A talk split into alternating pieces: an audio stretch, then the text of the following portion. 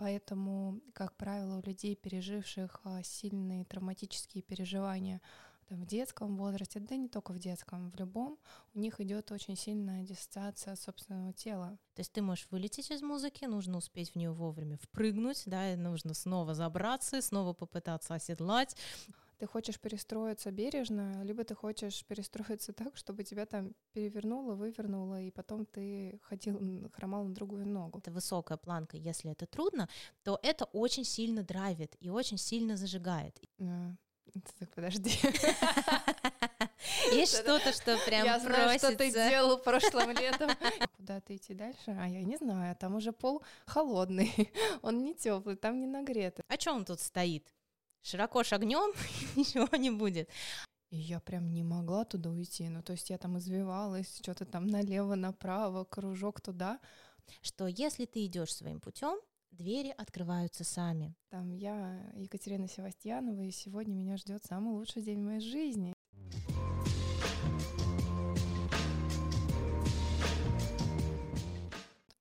Хотела еще добавить про безопасность, вот про чувство безопасности и про желание нового. А, в телесной группе, в которой я занималась, было такое интересное упражнение, когда мы в паре работали, и выкладывался тебе маршрут из э, шнурков. И сначала ты работаешь в паре, ты с закрытыми глазами, партнер тебе выкладывает сначала этот путь по прямой. И я-то думала, что мне по прямой будет идти очень классно, потому что я тревожная, а тревожные люди хотят гарантии, а гарантии тебе никто не дает, а здесь у тебя уже есть гарантия, ты идешь по прямой, все безопасно, прекрасно. И я, когда шла по прямой, в какой-то момент, хотя это всего-то ничего у нас, ну это, блин, шнурки, понимаешь, это же не километр надо пройти. И ты идешь и понимаешь, что ты уже на середине, а тебе очень скучно очень скучно. И второе упражнение заключалось в том, что ты опять-таки стоишь с закрытыми глазами, и партнер тебе выкладывает этот маршрут уже как ему вздумается. Ты не знаешь, что там. Мне попалась очень креативная девочка, которая очень постаралась это закрутить вообще в какие-то виражи. И дальше ты с закрытыми глазами идешь по этому шнурочку, она тебя держит за руку, и ты сверяешь свои ощущения. И хотя это была просто проходка по шнуркам, у меня было ощущение, что я реально прокатилась на американских горках. Настолько у меня был драйв, у меня пошла энергия, у меня... Я просто, вау, вот это ощущение. И я поняла в какой-то момент, потом отрефлексировав, что на уровне сознания у меня есть установка, достаточно сейчас популярная, что если ты идешь своим путем, двери открываются сами. Все должно получаться легко и просто. Если ты не идешь не своим путем, у тебя там буйраки, очень сложно, тяжело, давай-ка возвращайся на путь, где у тебя все двери автоматически открываются. То есть запрос на легкую и приятную жизнь. Все должно быть легко. А при этом на уровне тела, связанном все-таки с подсознанием, да, мне там, например, нравится решать сложные задачи. Мне нравится, когда трудно. Ну, понятно, что это не должно быть невыполнимо, но если это высокая планка, если это трудно, то это очень сильно драйвит и очень сильно зажигает. Не знаю, я учу очень сложную хореографию, которая высочайшей планки для меня сейчас. Но я понимаю, что меня это очень драйвит тренироваться, заниматься, и дает мне очень много энергии это вот про безопасность, да, что иногда нам, нам кажется, что мы все про безопасность и про какие-то гарантии, про еще что-то, а на самом деле тело хочет нового опыта. Да, если позволишь отрефлексировать да, да, да, мне на Мне очень интересно, что ты скажешь. А, просто мне кажется, что для тебя а, то, что ты называешь сложным, на самом деле это удовольствие. И получается, что как будто ты от а, более интересных задач, давай мы будем называть их более интересных задач, ты кайфуешь больше, чем от каких-то более э, простых. Но это не значит, что твой путь сложный. Это значит, что тебе нравится вот так ну, как бы твоему мозгу, он уже привык брать настолько, может быть, высокую какую-то планку, что ему пониже, он просто скучает. Скуш, скучает, да. Он да. скучает. Но это не значит, что у тебя сложный путь. Да, да, да. Да, сложный путь это когда ты встаешь и проклинаешь свою жизнь за то, что ты вообще встал и такой думаешь, да блин, да опять я же, ну вот это вот все. Это знаешь, как это какой-то сегодня мем смотрела, там где, а, значит, э, три а, бабульки и все говорят, ну что-то сегодня спина, ну это такой день, наверное, такой день, да, наверное, это, это ну все все за день, и такой потом одна из них говорит, ну вот у меня уже неделю глаз слезится, и одна из них говорит, ну это такой период, ну да. Это такой период, это такой период. Да, и я вот думаю, что сложная жизнь — это когда у тебя, блин, вот постоянно такой период. И когда ты как будто не видишь э, чего-то хорошего, а, да, в своей жизни. А когда у тебя охренительная жизнь, где твой мозг такой говорит, о, Интересно, Саша, да. вот это вообще крутая штука. Сейчас мы пойдем. Надо вписаться. Надо вписаться, да. Надо пойдем, вписаться. Пойдем и кайфанем. Опять-таки у нас у всех нервные системы разные, ум у всех абсолютно разный, да. Кому-то это будет гипертяжело, он скажет, да блин, я устал вообще, зачем это надо делать, а кто-то скажет, вау, давайте решать эту задачу, это драйвит. Потому что, ну, просто, ну, мы разные люди. Кому-то да. нравится ковырять носу, а кому-то нравится, э, не знаю, прыгать с парашютом. Эти да, да, да. мои любимые примеры, которые я привожу. Но это правда так, и это нормально. Это не делает кого-то хуже, кого-то лучше. Нет, мы просто разные, и это прикольно. Если бы мы все были одинаковыми, тоже какой-то пошел сейчас челлендж э, в Инстаграм из серии «Представь, что если бы все люди на Земле были как ты, какой бы это был мир?» Я думаю, блин, да come on. Ну, типа, come on. И все такие, ой, какой бы был прекрасный мир, и знаешь... Это, конечно, это был бы ужас. Это был бы ужас, да, представляешь, все люди, как я, я такая, да блин, можно кого-то хотя бы другого, невозможно же вот так. Поэтому это все утопия. Вот, да, согласна. Прекрасные, разные, это очень круто. Но здорово, что через тело действительно можно проверить, а, что тебя мотивирует, да, потому что иногда можешь не, не понимать, почему тебя что-то не драйвит, а просто планку повыше подними, и тогда будет драйвить, да, а некоторым наоборот а, хочется, может быть, чуть снизить, да, может быть, для них это высоко, это нормально, что мы через тело можем такие вещи пощупать. А, я еще хотела поделиться практикой а, выбора через тело, тоже такая прикольная штука. Это когда, например, нужно принять какое-то решение, в голове вы все просчитали, а, и все варианты, например, видятся, ну, как-то плюс-минус, там, одинаково. Можно написать на листочках, например, ну, не знаю, выбор, не знаю, Вася, Петя, Роман скажем так. дальше вы перемешиваете эти листочки, раскладываете по полу так, чтобы вы не видели написано, и становитесь на каждый из этих листочков. Перед этим лучше вдохнуть, выдохнуть, э, почувствовать стопы. Вот вы заходите на листочек и начинаете сверять свои ощущения, что вы чувствуете. Поверьте мне, ощущения будут достаточно яркие, интересные. Где-то будет холодно, а где-то будет жарко, где-то будет расширение, где-то будет сужение. И в какой-то момент вы сходите с листочка, опять-таки себя настраиваете, да, успокаиваете, переводите в такое нейтральное состояние, и переходите к второму, потом к третьему и так далее. И делаете выбор на основании тех ощущений, которые у вас были. И это очень интересная практика. Если ее поделать, то, а, во-первых, она действительно дарит спектр ощущений, хотя, казалось, вы просто стоите на листочке, вы даже не знаете, что там написано. И попробовать поделать выбор телом тоже интересная практика, потому что иногда на это сложно решиться. Потому что ты думаешь, ну, блин, одно дело голова что-то решила, а другое дело тело мне там что-то подсказало, я там на листочке постояла, что-то меня там ошпарило или еще что-то возникло, да, то есть это тоже определенный э, ресурс доверия к своему телу, к ощущению, к тому, что а, можно принимать решения, в том числе телом. Это вообще очень крутая штука, потому что, если помнишь, э, в остеопатии, кинезиологии используют вот этот прием, когда тебя давит на руку, и типа вот она должна остаться на одном расстоянии, и тогда, значит, твое тело крепко. Если оно вот так вот падает, это значит, что у тебя где-то теряется равновесие. Есть какие-то вот эти взаимосвязи, которые достаточно...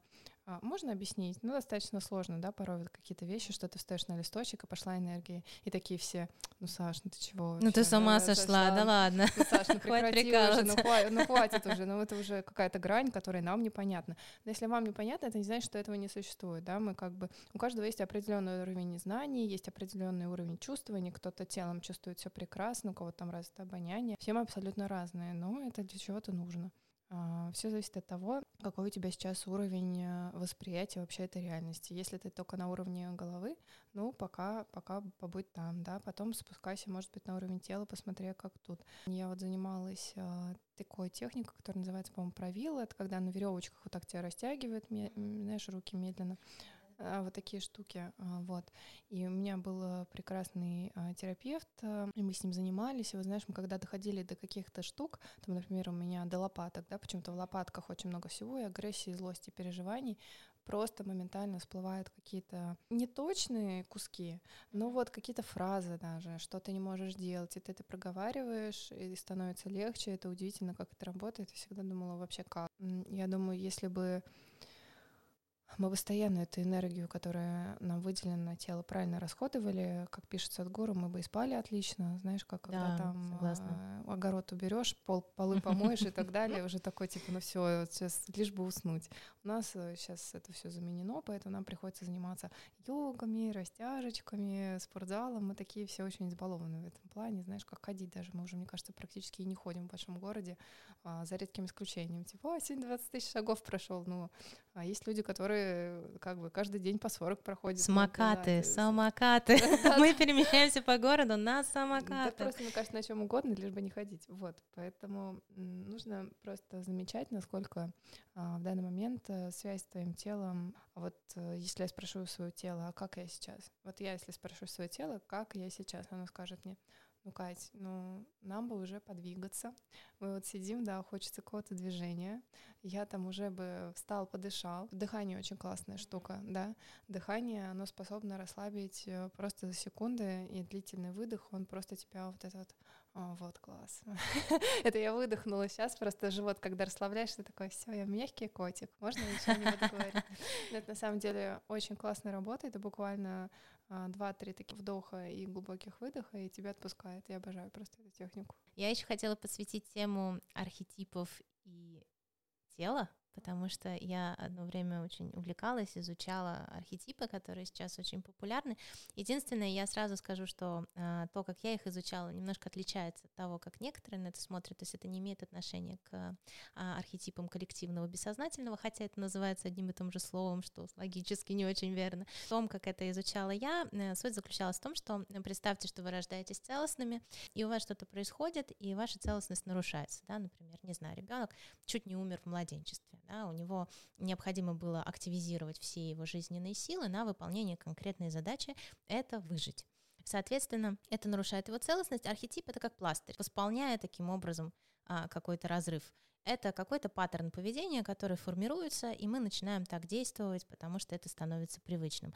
Поэтому там нет бесконечного количества архетипов, там, как правило, ну, структура эго. Можно сказать, что структура нашего эго 3-5 архетипов, два из которых это базовые, материнские, отцовские, и это хорошо мэчится с интроектами, которые у нас есть в психике материнской и отцовской фигур. Очень телесные такие архетипы — это ну, воин и противоположность ему эстет-любовник, потому что воин — это как раз выживательная стратегия, и это тот архетип, который активизируется при больших физических нагрузках. То есть им прям показан спорт, если у кого-то в базе воин, это прям регулярные, такие достаточно интенсивные физические нагрузки. А легкая разминочка или легкая растяжечка — это точно не вариант. И мало того, у воина есть такая тенденция, он в комфорте спит. Поэтому если вдруг при том, что у вас нет эндогенной депрессии или каких-то вещей, вы чувствуете, что комфорт начинает очень сильно а, уводить вас от дел или, например, вы теряете концентрацию к целям или к еще чему-то, то э, активизация воина через актив... интенсивные физические нагрузки может очень круто повлиять. Но при этом, например, эстет-любовник — это тот а, архетип, который заходит через приятные телесные ощущения, а, через, а, не знаю, приятные массажи. То есть, например, воин — это тайский массаж, который такой достаточно интенсивный и болючий, а эстет-любовник — это что-нибудь такое с маслицем, это какие-то нежные касания. И если это, например, спорт, то чаще всего это а, парные танцы, потому что там важен, важен контакт с партнером противоположного именно пола, и это очень сильно а, питает этот архетип. А, например, йога или, например, цигун или еще какие-то такие практики, даже интересно посмотреть, как по-разному к этому могут подойти, например, опекун и маг. А, потому что опекун, скорее всего, будет заниматься, может заниматься йогой или может заниматься там пилатесом, может заниматься цигуном, но им будет интересно это скорее с точки зрения заботы о здоровье. То есть мы сейчас видим этот тренд а, заботы о своем здоровье. Это как раз очень опекунская история и история того, что ты держишь свое тело в тонусе для того, чтобы иметь возможность, в частности, заботиться о людях, которые от тебя зависят. Да, например, маг — это тот архетип, который зайдет э, в спорт и будет заниматься, потому что там есть духовная составляющая. В йоге есть духовная составляющая, в цигун есть духовная составляющая. И даже я анализировала, думаю, вот кто у меня анализирует мой опыт, например, танцевальный, потому что мой воин в этот момент, он выживает на тренировке и выполняет сложные задачи, ему не до рефлексий. Кто же этим занимается? И на самом деле этим занимается архетип маг, который смотрит на то, а как это физическая активность на меня сейчас повлияла, а как вот контакт с музыкальностью развивает мою психику, потому что именно магу очень важно видеть тенденцию духовного развития, того, что за это не просто спорт, а за этим стоит что-то еще. И сюда же всякие танцы, там экстатические танцы или какие-то динамические медитации. То есть это уже не просто нагрузка, а нагрузка сопряженная с каким-то смыслом. Да, архетипы, а, которые ты назвала, я примерно понимаю, о чем да, это. это сейчас популярная такая а, тема. Да, я изучала четыре тоже архетипа, но мне кажется, тут а, главное задать вопрос, знаешь, какой? А, каком архетипе я живу, в принципе, на постоянной основе, является ли он моим на самом деле, либо это архетип моего мамы, папы, я взяла это как некий сценарий, а, в каком архетипе действительно мне комфортнее, и не говорю ли я на языке этого архетипа всю свою жизнь. Потому что когда я заходила в эту историю, был воин, был и дитя шут, mm-hmm.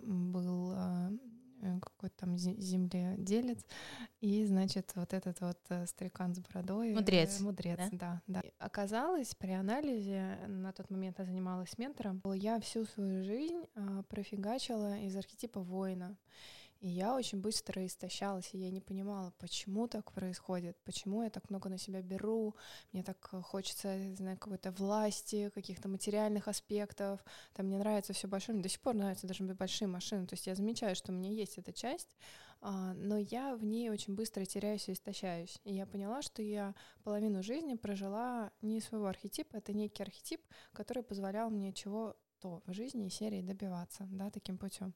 А оказалось, что я этот старик с бородой, э, как вот там духовный искатель. Вот, и что на самом-то деле я всю свою жизнь э, просто осмысливаю, мне нравится о ней говорить, мне нравится изучать, э, я познаю свою жизнь через знания, и вообще это мой ключевой как бы такой бэкграунд, который есть, но который закрывался воином, потому что на тот момент я считала, что надо жить а, из архетипа воина. И вот когда ты смотришь на эту всю историю с точки зрения какого-то жизненного тренда, он очень интересно перед тобой открывается, потому что когда ты анализируешь, например, свои достижения от нуля там, до 33 лет, ты видишь, да нифига себе, а я выделила все свои достижения, где я там закончила школу, закончила институт, получила медальку, получила работу, получила квартиру, еще что-то, еще что-то. И ты понимаешь, как мне в этом было не то чтобы некомфортно, но это было не я, потому что я — это человек, который сидит потирает бороду, давайте и говорит, а мне кажется, что вот это означает вот это, и мы обязательно с вами об этом поговорим. Ну, то есть, понимаешь, а, совершенно другой образ жизни. И я когда это осознала, во-первых, я поняла, что у меня происходит в личных отношениях на тот момент, что у меня все личные отношения — это было сражение, какая-то конкуренция. Я поняла, что происходит у меня в плане работы, что там тоже была вот эта нотка конкуренции, в которой я просто истощалась и не понимая этого. Это было все, это же бессознательные паттерны. Э, и много каких-то осознаний произошло, и после этого даже, наверное, у меня немножко мой виток жизни пошел в другое направление, потому что я поняла, да блин, а мне-то комфортно совершенно по-другому. Uh-huh. Вот она, вот она моя правда, и мне в ней до сих пор очень комфортно жить, потому что вот мы с тобой говорим, мы ищем общие смыслы, да. мы как бы, да, два э, мудреца, и нам классно, и это очень круто, потому что это и на уровне тела тоже отражается, потому что тебе в этом комфортно жить. Мы с тобой uh-huh. тут не сидим, ну, серии не говорим.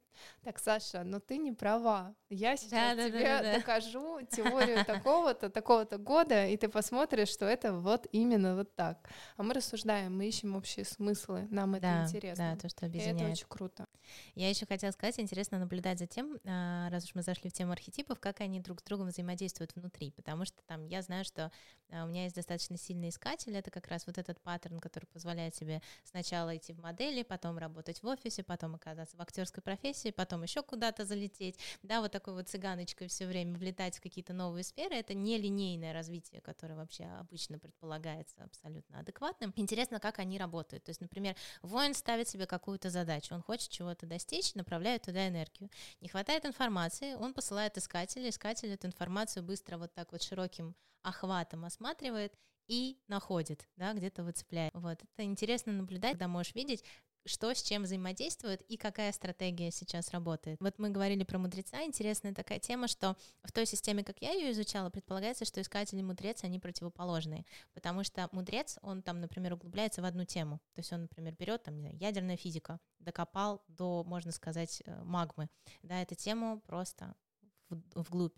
А искатель, он берет широким охватом.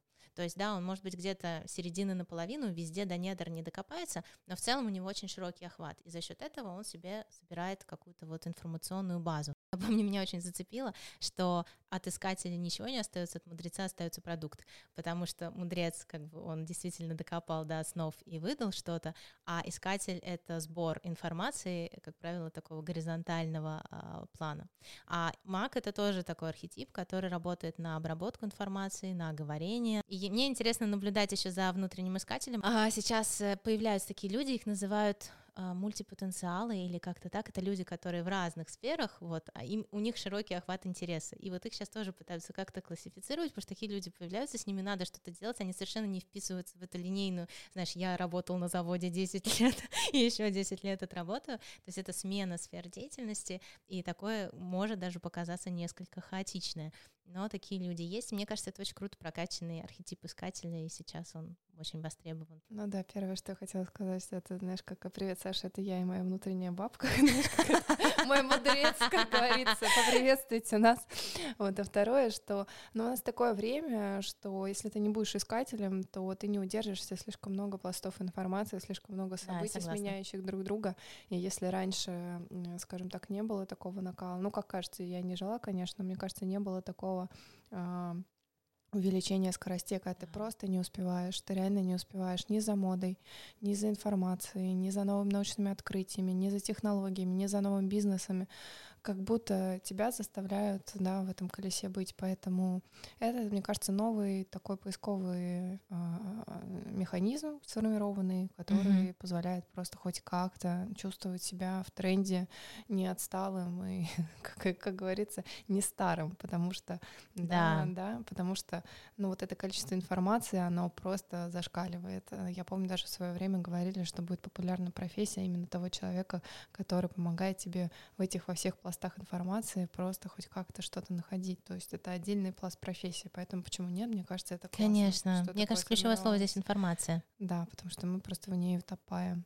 Так, Саша, расскажи мне про гвозди. Гвозди, да. да. Слушай, я стояла на гвоздях, я купила себе доску садху. А, опять-таки, Архетип воин любит аскезы, сложности и боль, поэтому, конечно, как я могла пройти мимо? Я думаю, мне надо обязательно постоять. Тем более я стою на аппликаторе Кузнецова, наслаждаюсь, думаю, что мне эти гвозди? И встала я на эти гвозди и чуть не умерла от ужаса, боли и страха и кучи эмоций, которые у меня возникли. Но я тебе честно скажу, сейчас я на них не стою. Я иногда стою, смотрю на эту доску, думаю, надо ее как-то то ли на Авито продать, то ли не продать. Я, я перестала этим заниматься, потому что в какой-то момент момент потеряла смысл. Но я знаю, что некоторые на гвоздях открывают второе, третье, пятое дыхание, а, и там вообще какие-то инсайты рушатся в голову. Я слышала такие истории. Не моя история, просто у меня так почему-то не работает. Не продала доску на вид. Да, да слушай, а, ну, у меня было немножко, наверное, по-другому. Угу. Сейчас, осмысливая свой опыт, я понимаю, что гвозди не самая безопасная штука по двум причинам. Первое, что изначально это пришло к нам от йоги, а в йоге э, люди стояли на гвоздях или даже лежали на гвоздях в состоянии транса. То есть ты сначала входишь в трансовое состояние, когда ты уже немножечко за гранью этой реальности, затем встаешь на гвоздь, тебе не больно, ты просто чувствуешь ярче те ощущения, которые в данный момент есть.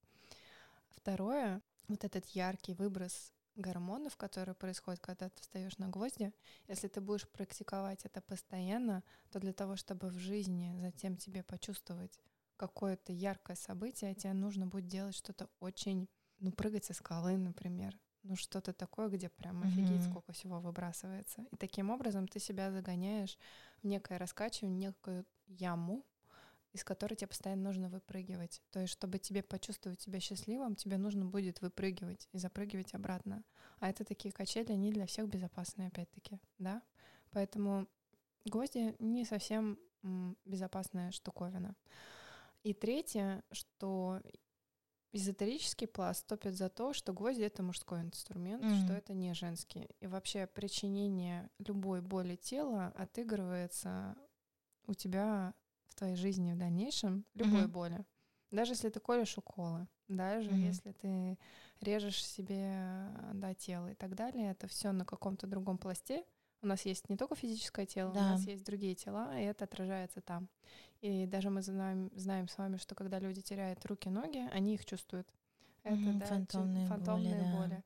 Поэтому вот играть с этим не надо, да, это тоже сейчас популярно, но а, ко всему нужно относиться так осознанно, по-взрослому, понимать, что есть последствия от любого твоего действия.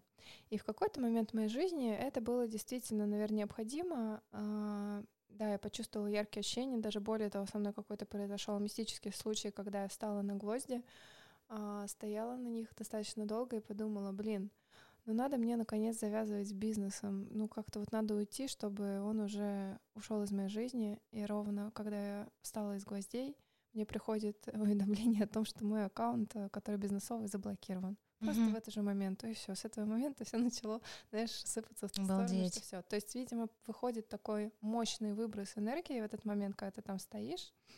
И если ты еще практикуешь, ну, как я это понимаю, могу Мгм. только это так объяснить с точки зрения своей практики, очень быстро реальность как будто начинает реагировать на то, что происходит. Потому что можно называть это совпадениями, конечно, но слишком уж такие, знаешь, очевидные совпадения. Ну, в общем, вот как-то так. Да. То есть это опять-таки более яркий контакт с реальностью, но чем ты за это расплатишься в итоге, никто не знает. Ну, узнаем когда-нибудь. Да. Я хотела сказать, раз уж мы заходим одним боком в тему эзотерики, что а, есть э, такой взгляд эзотерический, что э, страдания затемняют э, тонкие тела. То есть люди, которые а, могут переносить страдания, и это как-то их рассветляет, это очень высокий уровень духовного развития, а все остальное это гордыня. Когда ты стоишь и думаешь, что я сейчас преодолею, что иногда не хватает духовного развития для того, чтобы использовать гвозди как инструмент именно вот такого э, высокой духовной практики.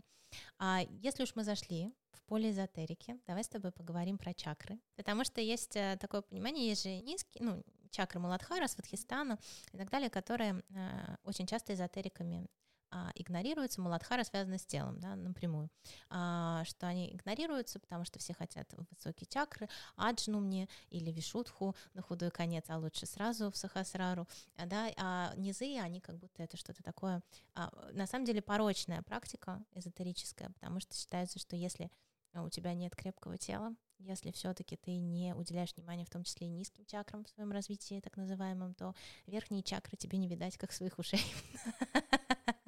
Потому что система работает в комплексе, и, соответственно, верхний, условно говоря, покоится на нижних, и поэтому а, баланс и души, и тела, скажем так, очень важен. Потому что иногда мне кажется, что сейчас духовные практики можно использовать как эскапизм от контактов с телом. Тело им пренебрегали. Хотя на самом деле, если тело не может, скажем так, вместить высокие энергии, один хрен они туда не зайдут. Извините, скажу грубо. Вот. Что ты думаешь по этому поводу? Как ты относишься к этой тенденции? Ну, во-первых, это чисто человеческая фигня, считать, что одни чакры плохие, другие хорошие, одни низкие, другие высокие. Если уж мы верим в подобную систему или энергоцентры, то все они должны быть плюс-минус в балансе. Но я думаю, если бы мы с вами это видели, мы бы поняли, что они ни у кого в балансе не находятся. Совершенно точно нужно понимать, что в данный момент для меня принципиально важно. Я могу быть такой духовно прокачанной, но могу абсолютно потеряться в социуме и не понимать, почему со мной не общаются люди. А люди со мной, например, не общаются из-за моей гордыни, духовной в том числе, потому Гигантских что я считаю, размеров. что- да, потому что я очень крутая женщина, которая познала Бога, а кто вы вообще, как с вами вообще теперь общаться, и поэтому очень часто женщины подобного плана, да, одиноки. Поэтому а, важно не улетать в какие-то далекие дали, А, даже если мы коснемся жизни монахов, то все начинается с воспитания личности, с воспитания воли, а, не с каких-то жестких аскез, а просто с элементарного труда, например, да, или заботы о ком-то, ну, совершенно с других вещей, то есть э, воспитание в человеке человека. Можно, конечно, прокачивать чакры, а, но для меня это некая утопия, потому что лучше прокачивать э, чакры, будучи в жизни, сов- да, совершая определенные поступки и понимая, как они влияют на тебя. Становишься ты устойчивее или наоборот тебя начинает шатать разные стороны. Ведь совершая определенный поступок, наше тело нам тоже отвечает. Нас иногда просто ну, там, заносит вправо, заносит влево, и мы не понимаем, что происходит, а на самом деле там очень тонкие процессы происходят. Вот так вот рассуждать о том, что мне нужно сейчас прокачать Муладхару, ну, для меня это некая оторванность, потому что если вы придете к Далай-Ламу, наверное, он пошутит какую-нибудь шутку вот на этот счет, потому что, ну, это большая-большая утопия, потому что мы с вами никто э, все равно до конца, э, по крайней мере, на данный момент жизни не знаем, как правильно, как неправильно. Единственное, что мы можем делать, это просто жить, жить честно, да, жить порядочно, чувствовать себя, чувствовать свои потребности и не уходить э, в какое-то самоистязание, как ты говоришь. Каждый из нас идет по своим коридорам, но абсолютно точно, а, мне кажется, необходимо заботиться о теле, слышать его, слушать, давать его внимание и спрашивать себя просто, а как ты сегодня вообще, что тебе хочется?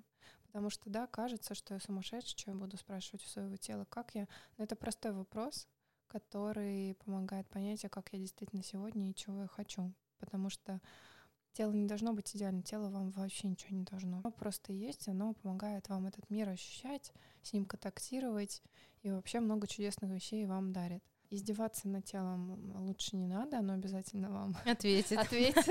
Будет неприятно. Э, ну да, возможно, будет по-разному. Вот, но а, важно а, понимать, что живем мы а, вот в этом теле один раз, его нужно беречь, как говорят, тело — это наш храм, вот относитесь так, как, как будто это святое место и без перегибов каких-то, но тем не менее давая заботу, внимание, контакт. Контакт с телом это важно. Мне нравится, на самом деле, как сейчас иногда меняется, можно заметить, отношение к телу, потому что а, я подписана на некоторых э, пилатес-тренеров, которые э, преподают биомеханику, и насколько меняется а, подход к тренировкам. То есть ты смотришь, ты видишь, что люди видят взаимосвязи в работе с, теле, понимают, с телом, понимают, что э, как нужно тренировать, что не нужно, например, в растяжке а, тянуть а, своим весом а, человека, вообще не стоит на него давить. Человек сам должен чувствовать свое тело и определять, сколько ему достаточно. Потому что я вспоминаю а, тренировки и подход к телу, например, когда там я была подростком, это небо и земля. То есть настолько сейчас все-таки есть тенденция рассматривать тело более целостно и э, относиться к нему повнимательнее. То есть, например, э, там, не знаю, то же самое просто качать пресс не всегда бывает полезно. Вообще-то там много-много чего задействовано, и э, иногда даже просто правильное дыхание может тянуть вам нижний пресс, просто за счет того, что вы правильно начнете дышать. Иногда этого бывает достаточно, иногда нет. Но настолько сейчас меняется вот этот подход, и это очень радует, что люди наконец-то э, не только учатся внимательно относиться, но и воспринимать тело в целостности, а не просто как отдельно как-то отдельно рука, отдельно нога, отдельно пресс, отдельно глаза, а все-таки видеть какие-то взаимосвязи. Да, ты знаешь, я помню, я пришла а, в студию йоги критического выравнивания, по-моему, и на консультации мне женщина-преподаватель говорит, ну чем, что делаете, чем занимаетесь? Я говорю, ну в спортзал хожу. Он говорит, а зачем? Я такая, ну в смысле, как зачем, как зачем? Она такая, ну можно же по-другому. И вот для меня тогда, наверное, часть нового мира открылась, потому что я поняла, что, например, даже в статическом движении ты иногда получаешь намного более качественную нагрузку, нежели качая по 10 раз э, свое тело и убивая эти мышцы но это некая общая тенденция, которая на тебя навесила, что как будто без этого ты не будешь классным человеком. Это вообще не так. Mm-hmm. Вот. Просто иногда ты об этом не задумываешься. Ты такой, типа, вот, я буду классным, если я схожу в спортзал, я буду правильным человеком, который э, всем даст жару, потому что он классный, он ведет классный образ жизни. Но надо спрашивать себя, что классно для меня, действительно. Может быть, мне классно медленно двигаться, делать какие-то там mm-hmm. движения и нащупывать. Может, мне классно танцевать, может, мне в душе классно дрыгаться, и это моя физическая нагрузка. Может, я с утра танцую, и это тоже моя физическая mm-hmm, нагрузка. Mm-hmm. Просто никто пока не снимает об этом ролики не говорит, да, рицы, и об этом нету там миллиона просмотров.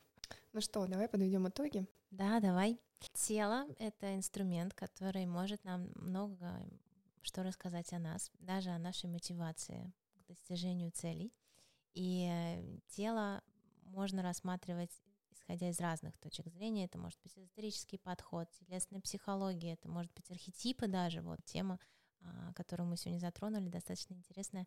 Познавая свое тело, а, налаживая с ним контакт, наверное, вот это самое главное словосочетание, налаживать с ним контакт, учиться быть ему партнером, потому что оно вам партнер, оно с вами во всех ваших обстоятельствах жизни, и оно действительно уйдет вместе с вами. И еще одна штука такая, как-то считается, например, э, когда мы говорим про реинкарнации, что реинкарнации как будто обесценивают текущее твое рождение, да, но это будет же следующее, чего там, собственно, суетиться будет, может, тело получше, еще что-то. А я заметила, что если начинаешь думать о реинкарнации и как-то примерять к своей жизни, замечаешь, что начинаешь очень ценить это воплощение, потому что оно, правда, первое и последнее. Даже если будут следующие, ты понимаешь, что а в этом теле меня уже не будет. Вот с этим опытом опытом, вот с этими какими-то паттернами поведения. И иногда до трогательного ну, просто начинаешь ценить то, что ты имеешь здесь и сейчас. Да, дорогие друзья, цените, пожалуйста, свое тело, потому что рано или поздно мы с ним а, все попрощаемся. А, и мы все так или иначе умрем. Это будет тема нашего следующего да, подкаста. Да, да. Это а, будет интересно. Но а, замечайте тело уже сейчас. А, давайте ему заботу, внимание, но обязательно ответит вам потому что оно абсолютно точно живое, оно абсолютно точно разумное, сознательное, оно несет определенную ценность в нашей жизни, потому что через него мы этот мир познаем. Это возможность вообще, в принципе, жить и испытывать весь спектр эмоций. Поэтому заботой, с вниманием, как к маленькому ребенку. Вот, наверное, с таким посылом относитесь и к себе. Потому что, да, нам кажется, что оно есть, но когда мы заболеваем, мы понимаем, что его быстро может не стать. И поэтому да, драматично этом, быстро. Да, поэтому об этом а, необходимо задумываться и беречь. Беречь себя. Берегите себя. Да. Всего вам хорошего. Спасибо, что были с нами. До встречи. Пока-пока.